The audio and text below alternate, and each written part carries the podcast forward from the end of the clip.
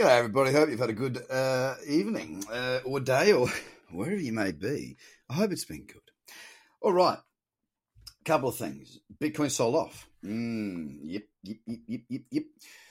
First sell off we've had in a while. Um, a proper one too. You know, it wasn't. It didn't. It didn't muck around. Uh, we did close the day towards the bottom end of the uh, the range, closing at four point six two percent down. It does represent uh, as I say, significant selling. Now, considering we close at 10,414 and the low is 10,289, it closed very bearish indeed as far as the um, you know the, the color of the candle, the size of the candle, the, the strength to the downside of that candle. So what did I do? I bought more Bitcoin. Uh, I just had a bunch of tether sitting there and I thought, yeah, I'll have another crack at 10.5, I think. Now, that's an investment. It's not a trade, just to make that very, very clear. There is no trading reason there.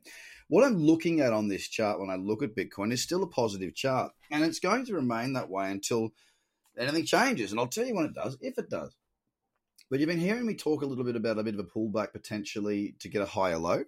Um, now, this is a deeper one than I would have liked to have seen, but hey, as long as we don't break down through the low of 9,821, well, then we'll, you know, we still have the potential for any move to become a higher low. All right. Now, the higher low, I'm hopeful that we see, you know, buying come back in today. It'd be nice to see you know, no break of the low of yesterday come in. I would really like to see that. It, you know, not, not for any other reason than just speed. You know, just getting back into that bullish trend, that uptrend, that that drive higher, the sooner we get to there, the, the, the better it's going to be. I'll, I'll, be honest, that's what I'm after. Um, I still need to see a break up. And look, now that we've definitely got this move lower, um, you know, we still need to see a break up through 11,200 to put in that higher high. So we've still got a bit of work to do. We've got about a thousand bucks that we've got to get, oh, sorry, $800 from where we sit right now to push through for a higher high. Could it happen? Of course. It's Bitcoin, you know. Um, I don't really know what caused the sell off. I do know there was a uh, a tweet going around from that MicroStrategy dude, um, like a fake that said that they were selling part of their Bitcoin and la la la, all, all that sort of stuff. Quite funny, quite funny. Uh, but I'm not sure if that's what it was. I don't really know. I don't really care. To me, Bitcoin still is strong. It's still long term a very very good play uh, for me. And uh, the weekly is still in play. You know, you don't always get markets that just go straight up from the cradle and this would set a very nice higher low. So I'm still positive, and um, you know I will in that case, you know, I will still short. I'll still happily take shorts. And yesterday there was shorts available on a couple of different markets: Cardano, BSV, and uh, CompPerp. Um, now I didn't take any of those. I, I actually ray or got the numbers up for comp perp, Didn't take it. It was a very good profitable trade and could still run further. But for the time being, it's for me to focus on just seeing what's good uh, and just trading what's good. I, I've got to do an assessment to see if yesterday was caused, like if, if I didn't take the trades because I thought, or if it was a genuine reason not to take those trades. I'm not beating myself up over it, but I certainly want to make sure that, um, you know, I, I stick to my guns as to what I'm looking to do this year, which is not to think too much. So, with that, Bitcoin right now, $10,426. Okay, it's in a four hour downtrend. If it pulls to 10,752 and it gave a little bearish channel, I'd be looking for shorts on the four hour. Ethereum yesterday closed down 8.27%. It closed at $340.05. It's at $341.86, up 0.5 of 8%. That trend on the four hour, it's down a pullback into 355.70. Back into a bit of old support uh, that could act as resistance. That could be a play for a short as well. And don't be worried about you know, if the market falls, don't forget, even though I did buy Bitcoin for my long term positions, um, I'll still trade short. Don't you worry about that. My job as a trader is to trade directional markets. Once I got direction, fill your boots. XRP sitting on support. That support right now is down at 22, or call it 23 cents, right? Just around, right around 23 cents. We're at 23.2 right now, up 0.6 of a percent. Yesterday it was down 6.3%. Bitcoin Cash had a sell off yesterday as well, 6.5% down.